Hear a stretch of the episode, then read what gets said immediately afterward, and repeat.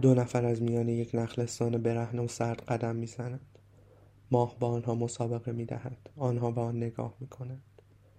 ماه روی های بلند میدود.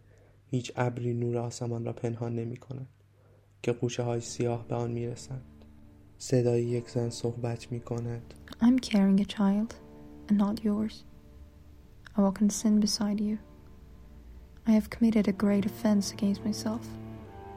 I no longer believed I could be happy and yet I had a strong yearning for something to fill my life for the joys of motherhood and for duty so I committed an effrontery so shuddering I allowed my sex to be embraced by a strange man.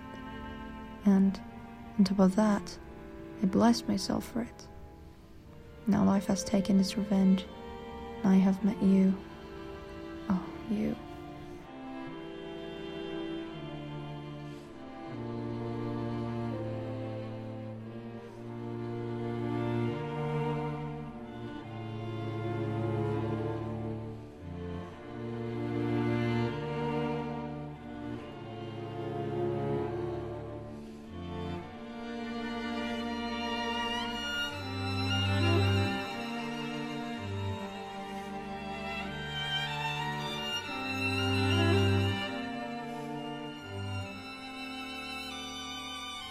آن زن ناشیانه راه می رود.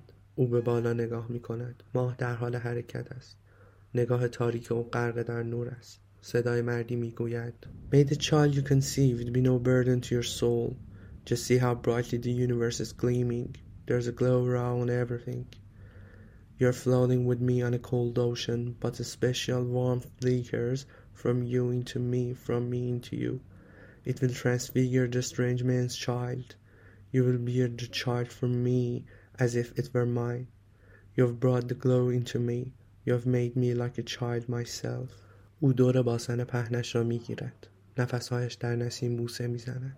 دو نفر در شب بلند و روشن قدم می‌زنند.